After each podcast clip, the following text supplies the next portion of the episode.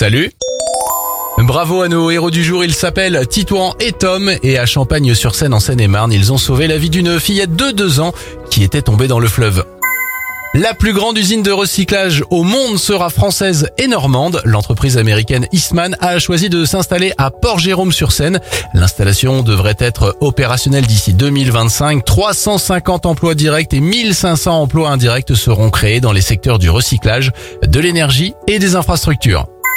Enfin, bonne nouvelle pour les abonnés Amazon Prime. En reliant votre compte à Deliveroo, vous bénéficiez d'un an gratuit au service de livraison de repas à domicile Deliveroo Plus.